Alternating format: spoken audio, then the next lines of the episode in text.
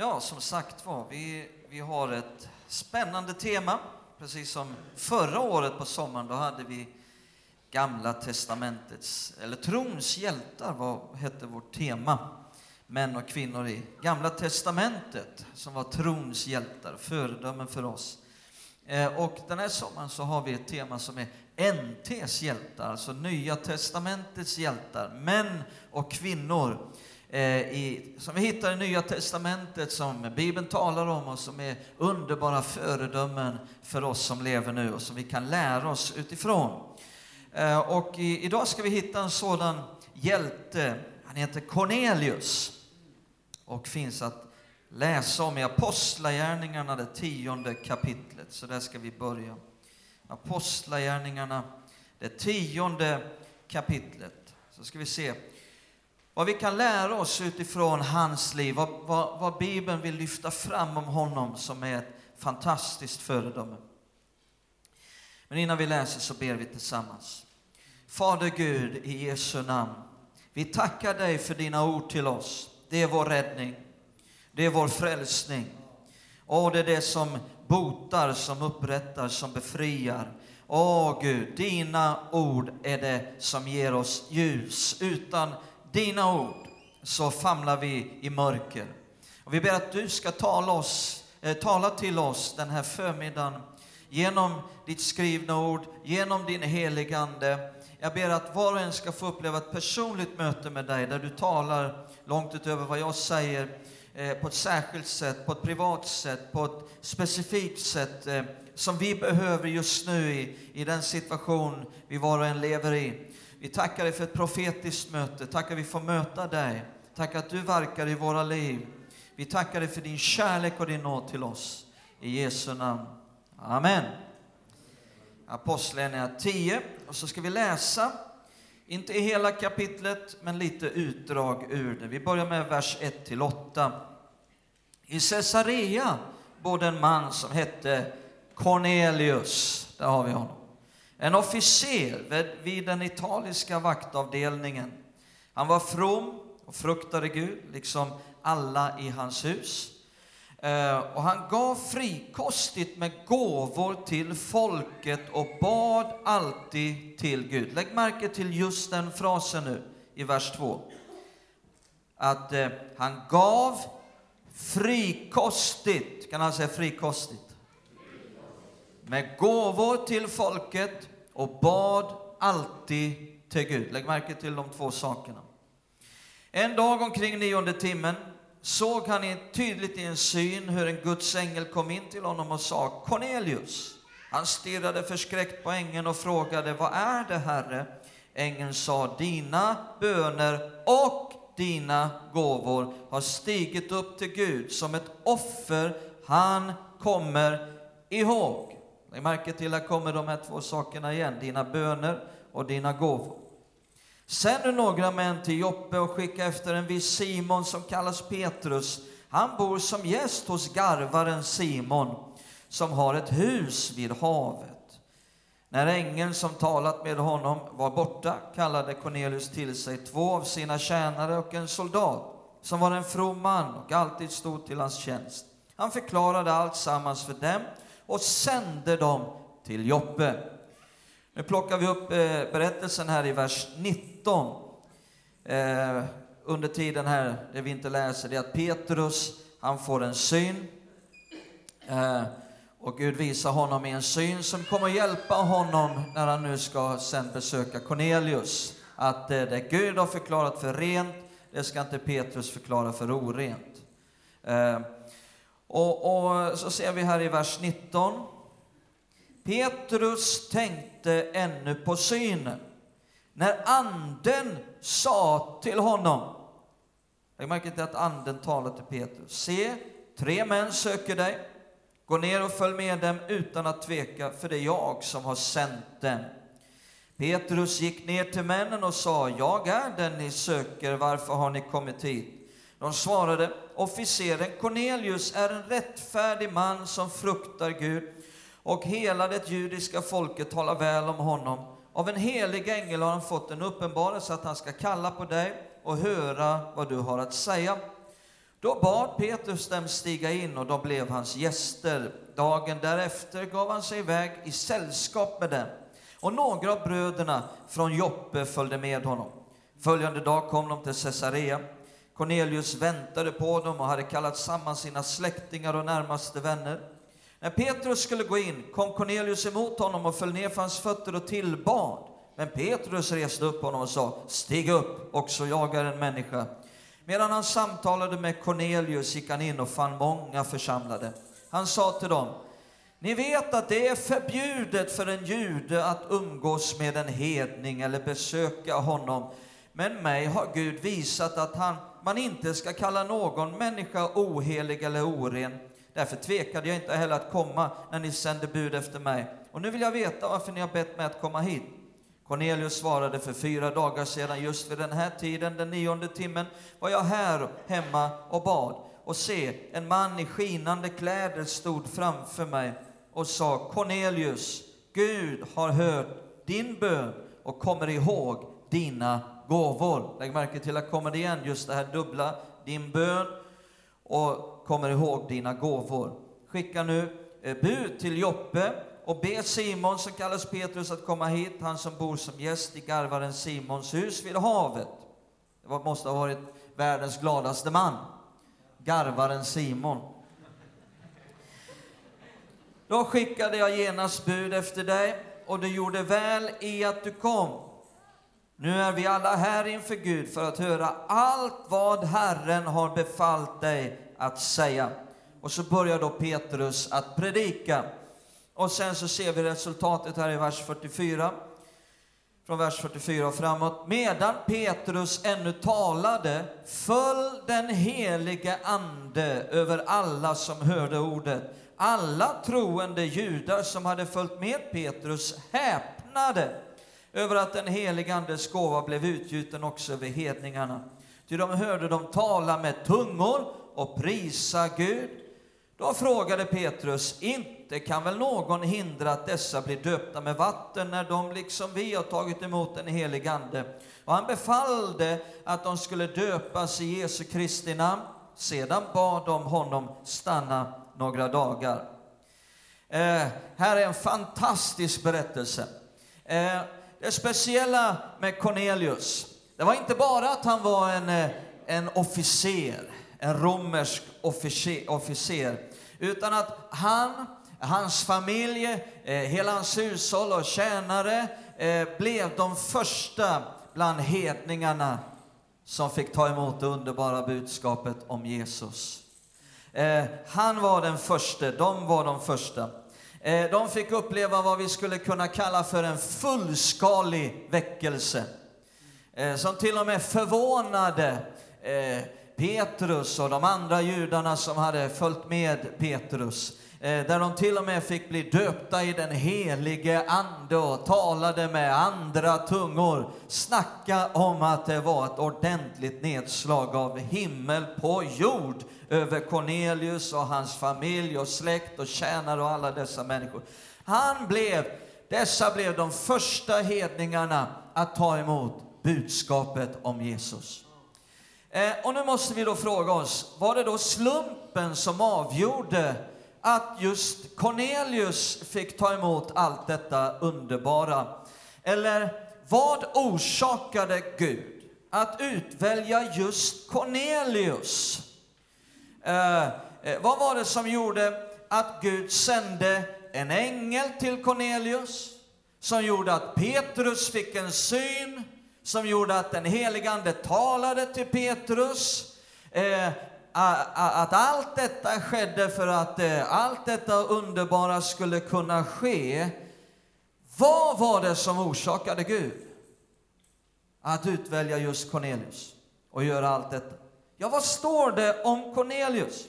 Det var inte slumpen, utan det står här i vers 4, och så läser vi vers 4 igen. Um. Han stirrade förskräckt på ängeln och frågade, vad är det, Herre? Ängeln sa, dina böner och dina gåvor har stigit upp till Gud. Inte bara bönerna steg upp till Gud, utan också gåvor som han gav blev något som steg upp till Gud. Eh, eh, och, och, och så står det, ett offer han kommer ihåg. Lägg märke till de här orden. Gud kommer ihåg detta. Det var alltså två saker som steg upp till Gud, som Gud kom ihåg. Två saker som Gud uppmärksammade i Cornelius liv och som blev liksom en förlösande faktor i, i detta hela. Vad var dessa två saker igen? Hans böner och hans gåvor.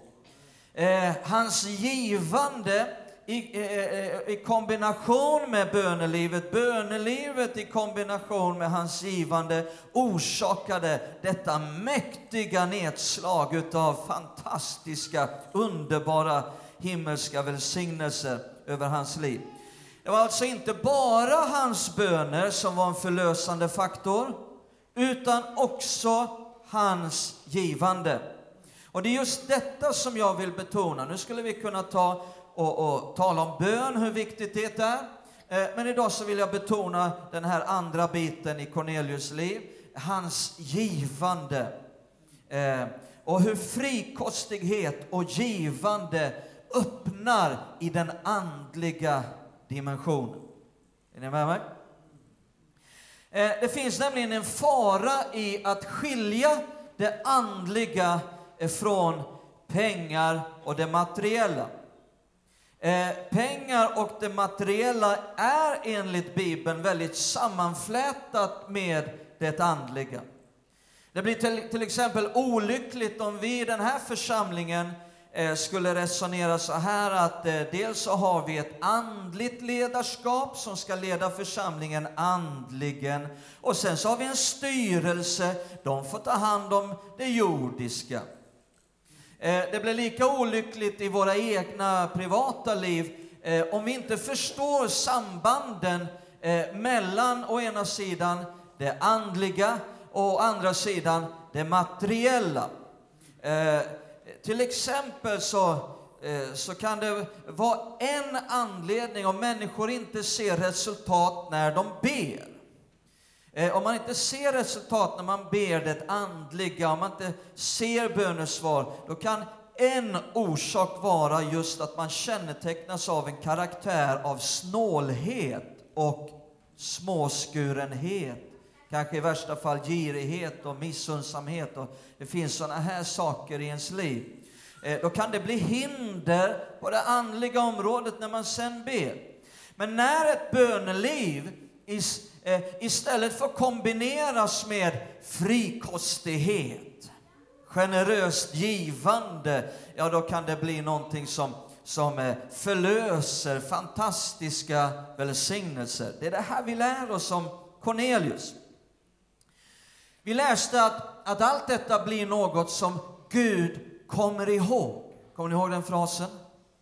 Det blir någonting som Gud kommer ihåg när du ger gåvor utifrån frikostighet eh, och glädje, då blir det någonting som, Gud, som liksom stiger upp till Gud. Det är inte bara pengar som liksom transfereras in eh, någonstans eller som eh, någon gåva till en viss människa, att det bara blir den riktningen. Det, det, det blir också någonting som stiger upp till Gud, eh, någonting som Gud uppmärksammar, eh, eh, som så att säga registreras hos Gud.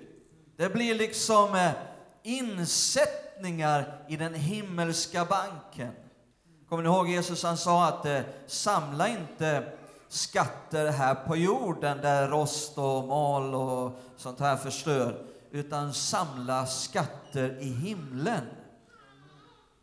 Är inte det bra? Du kan göra in, det blir insättningar på ett himmelskt bankkonto.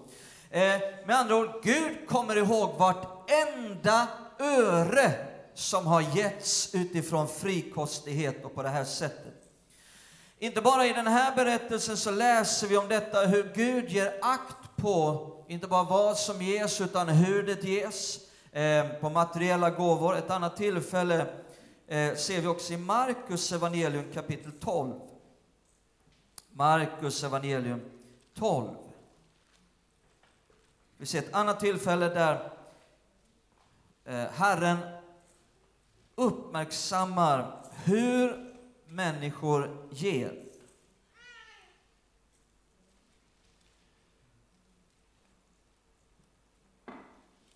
Markus 12, då står det i vers 41 till 44. Markus 12, 41 till 44. Jesus satte sig mitt emot offerkistan och såg hur folket la pengar i den. Lägg märke till vad det står här nu. Det står inte att Jesus la märke till att de la i, eller vad de la i, utan hur.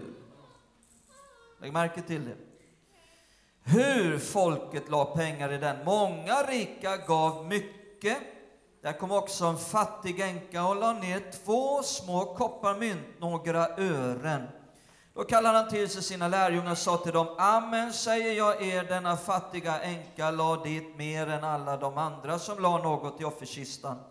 Ty alla gav dem av sitt överflöd, men hon gav av sin fattigdom allt vad hon hade att leva på. Jesus han sa så här, att jag gör bara vad... Ni kan lägga upp nästa eh, Jesus sa, jag gör bara vad jag ser min fader göra. Så när nu Jesus gör detta, då har han sett Fadern göra det. Är ni med? Eh, och då, om Jesus gjorde detta då, eh, då är det antagligen så att Gud gör detta fortfarande idag.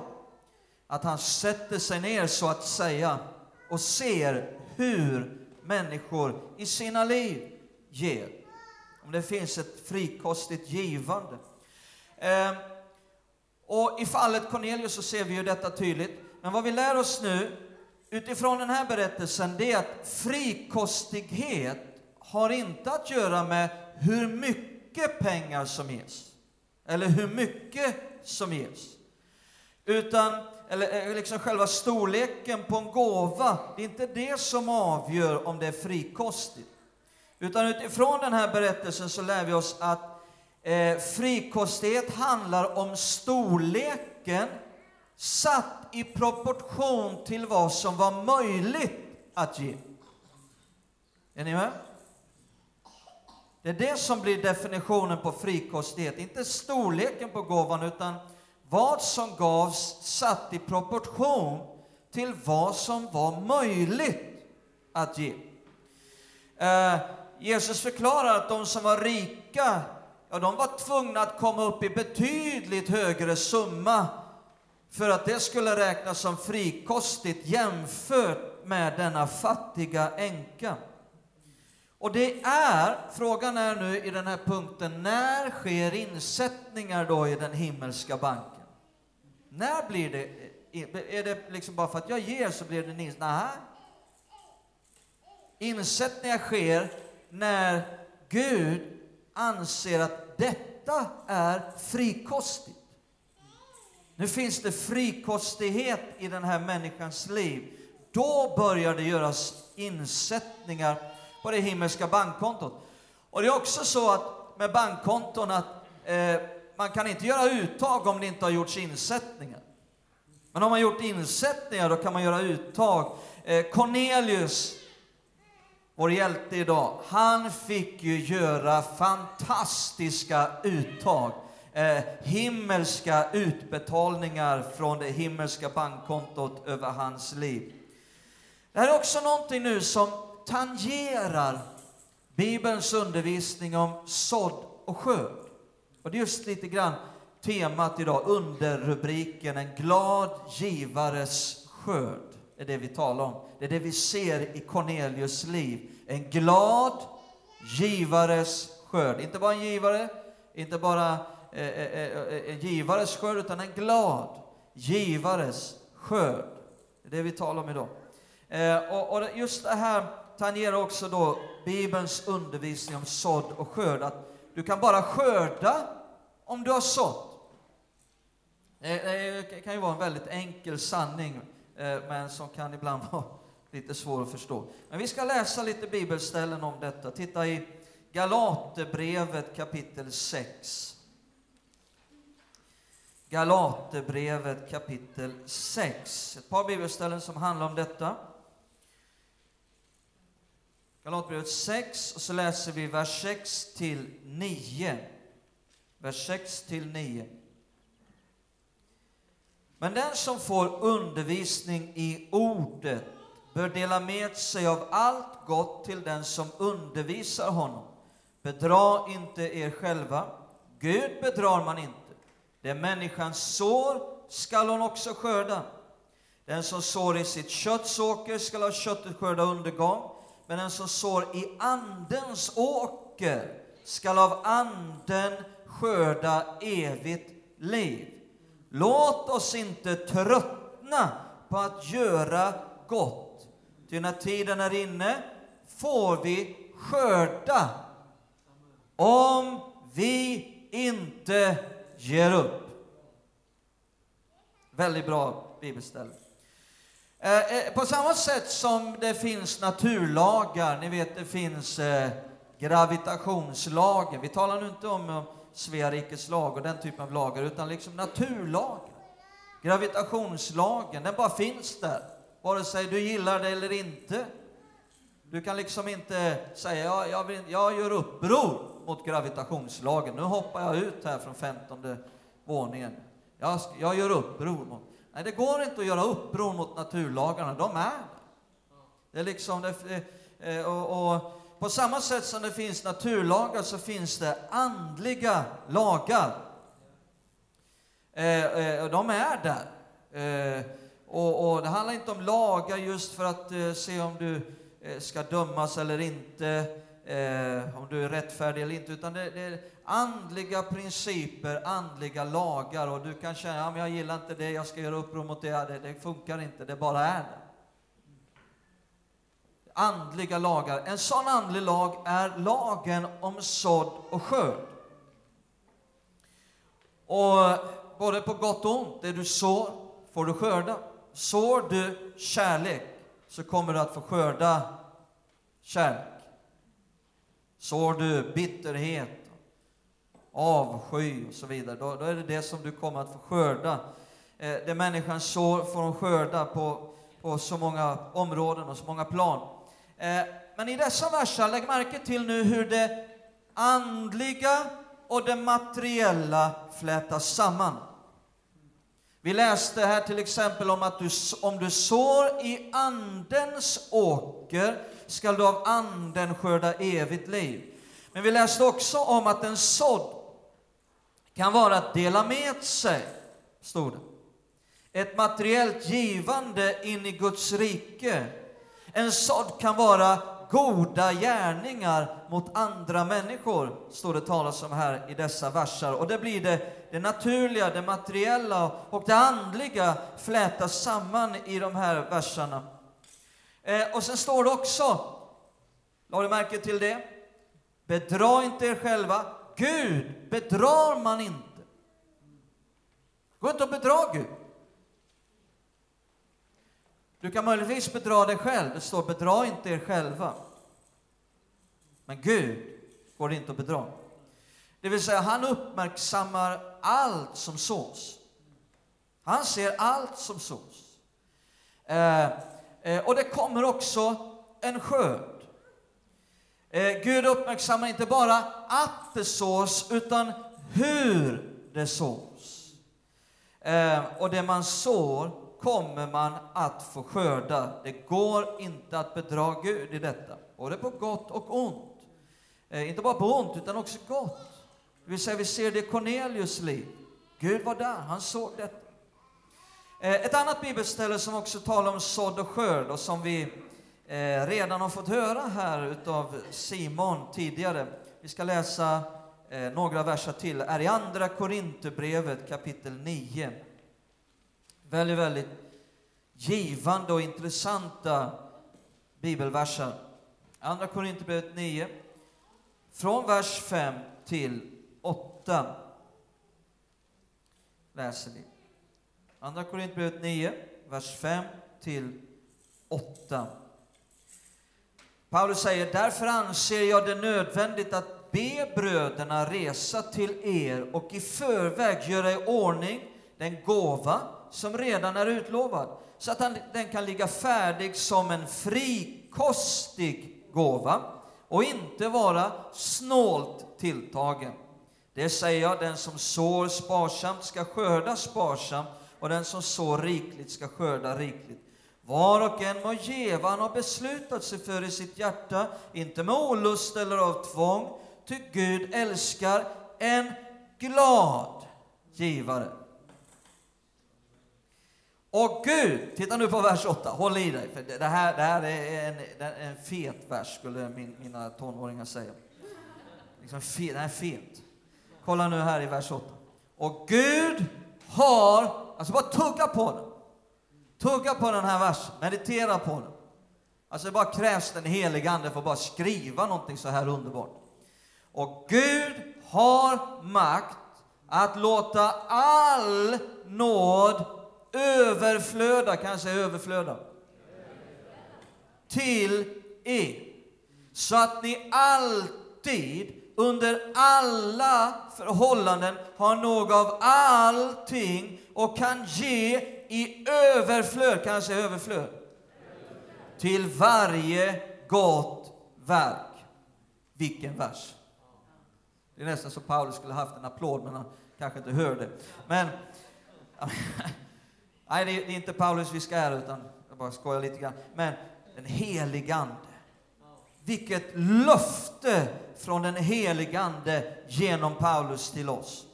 Lade du märke till hur många gånger som ordet all stod i den här versen?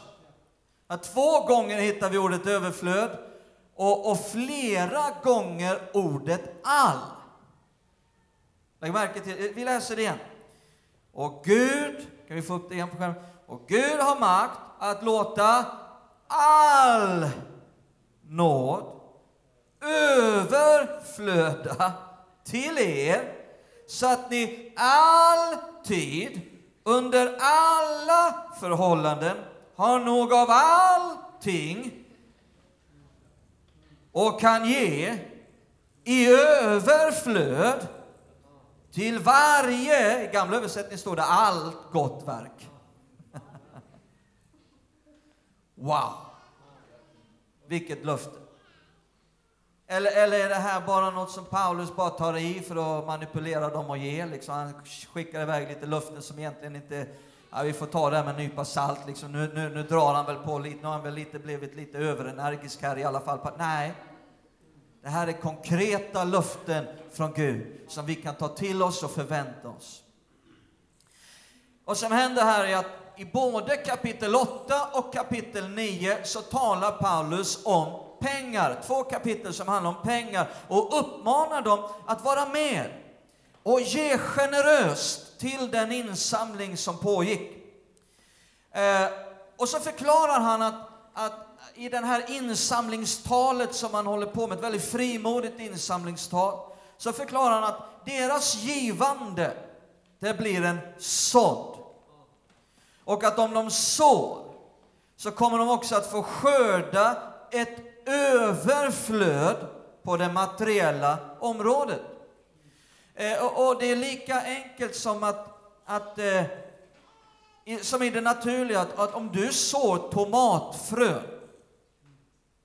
vad räknar du då med att du ska skörda? Gurkor?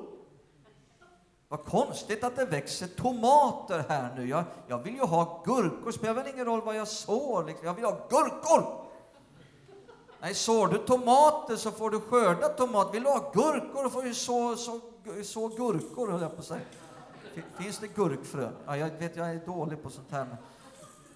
En gång sådde jag ett äppelfrö när jag var i, gick i högstadiet.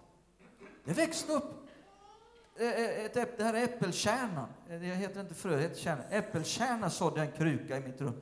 Det växte upp. Hör och häpna. Och liksom, det blev ett stort träd. Och det växer fortfarande i Hällefors om de inte har sågat ner det. Så liksom det man sår får man skörda. Och Paulus förklarar, sår du pengar kommer du att skörda vad då? Är, är det jobbigt att ta det här ordet i munnen? Liksom? Inte, liksom, nu är vi i Sverige, Sven. Då pratar vi inte om vissa saker, pengar pratar man inte om. Men nu har jag lagt märke till att det är någonting Gud talar väldigt mycket om genom hela Bibeln.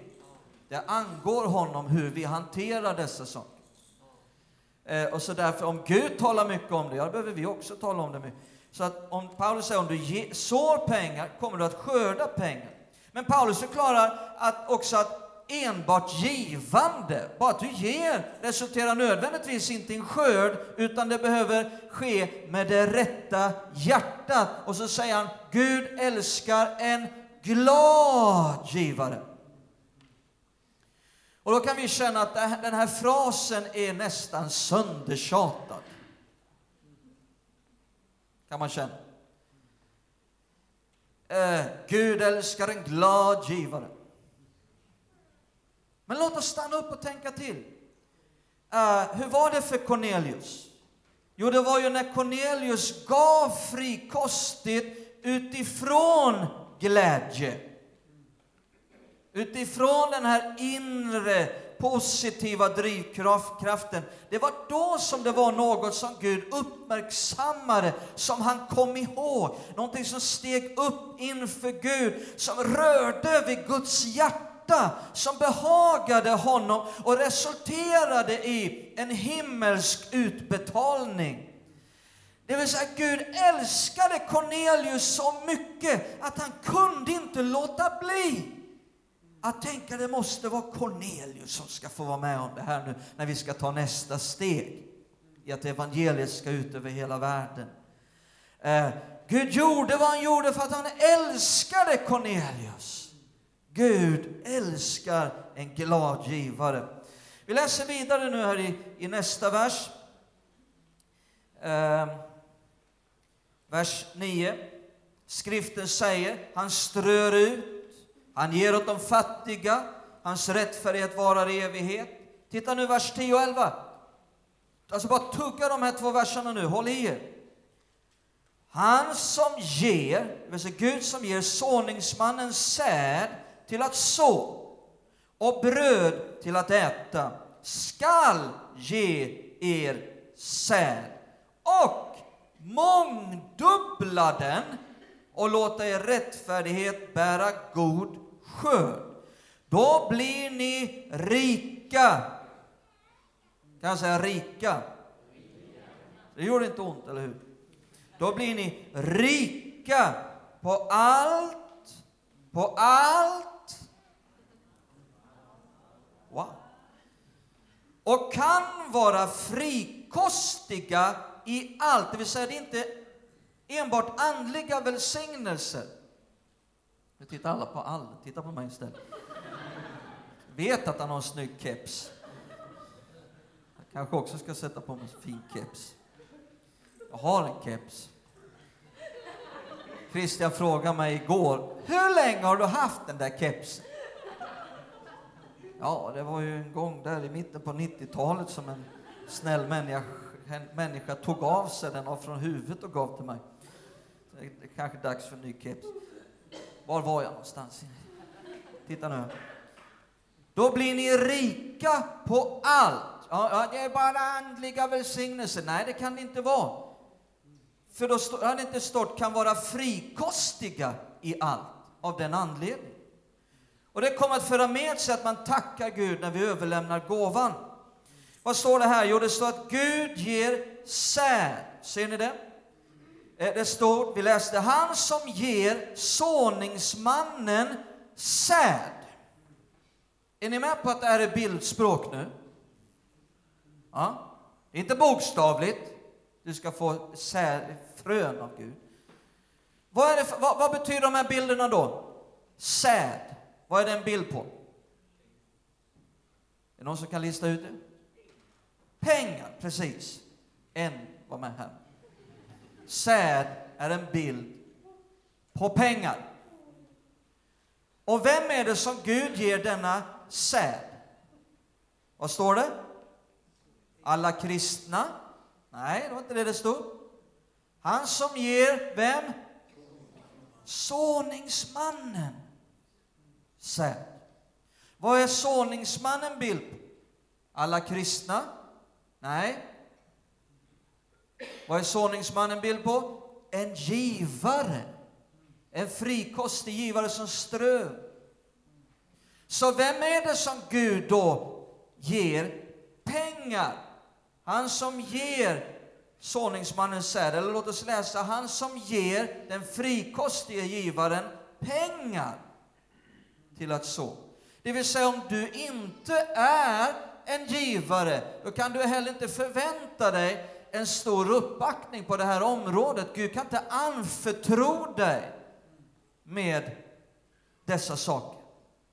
Det är något annat som behöver komma i ordning först i ditt liv. Det kanske är själviskhet och så vidare. Men när vi blir givare, då kommer Gud att förse oss på ett övernaturligt sätt med pengar. Och då säger Paulus till och med, då blir ni rika. Det vill säga, Gud lovar att göra dig rik. Halleluja! Det är faktiskt ett positivt budskap. Sitt nu inte se så ledsam och allvarlig ut. Det är ett positivt budskap.